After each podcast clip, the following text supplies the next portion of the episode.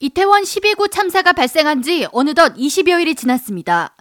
뉴욕타임스는 17일 장문의 사설을 통해 참사 당일 위험 징후가 여러 번 있었음에도 불구하고 158명이 사망하고 196명이 부상을 입는 큰 사고가 발생한 것은 분명한 인재라고 지적하면서 구조 요청 신고가 저녁 6시 반부터 시작됐지만 사고 현장에 밤 8시가 돼서야 12명의 경관이 배치된 것은 명백한 위기 관리 능력의 부재라고 평가했습니다.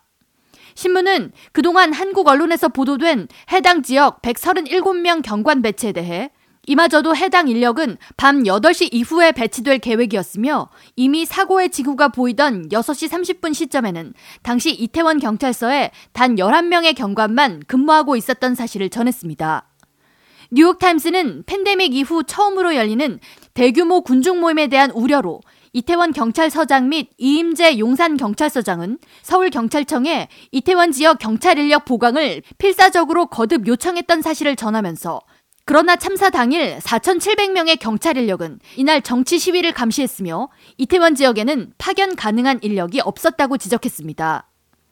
뉴욕타임스는 참사 당일 6시 34분부터 112로 신고 접수된 전화 내용들을 상세히 전하면서 신고자들은 일관적으로 매우 혼돈스러운 상태에서 사람이 짓눌려 죽을 것 같다. 압사 등의 위험에 대해 경고를 했고 해당 신고 전화들이 묵살되지만 않았어도 대규모 인명 참사를 막을 수 있었을 것이라고 전했습니다.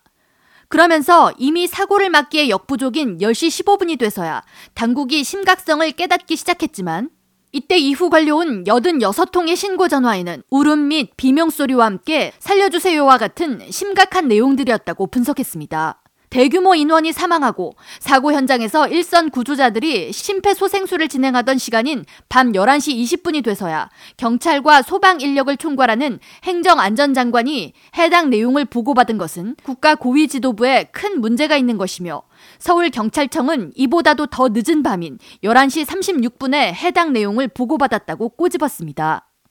신문은 참사 직후 용산구청장, 그리고 행정안전처 장관 등 행정 간부들이 사고는 어쩔 수 없이 일어난 것이고 막을 수 있는 일이 아니었다고 해명한 점, 그리고 137명의 경관이 배정됐는데 참사를 막지 못한 것은 경찰의 큰 책임이라고 일선 경찰을 비난하는 대통령의 태도에 한국 국민들이 분노하고 있다고 전하면서 윤석열 대통령은 지난 4월 세월호 참사 8주기를 맞아 희생자들을 추모하는 가장 진정한 추모 방법은 대한민국을 안전하게 만드는 것이라면 하면서 한국의 안전을 책임지겠다고 공언했지만 대통령이 과연 해당 약속을 지키기 위해 얼마나 노력했는가를 반문했습니다.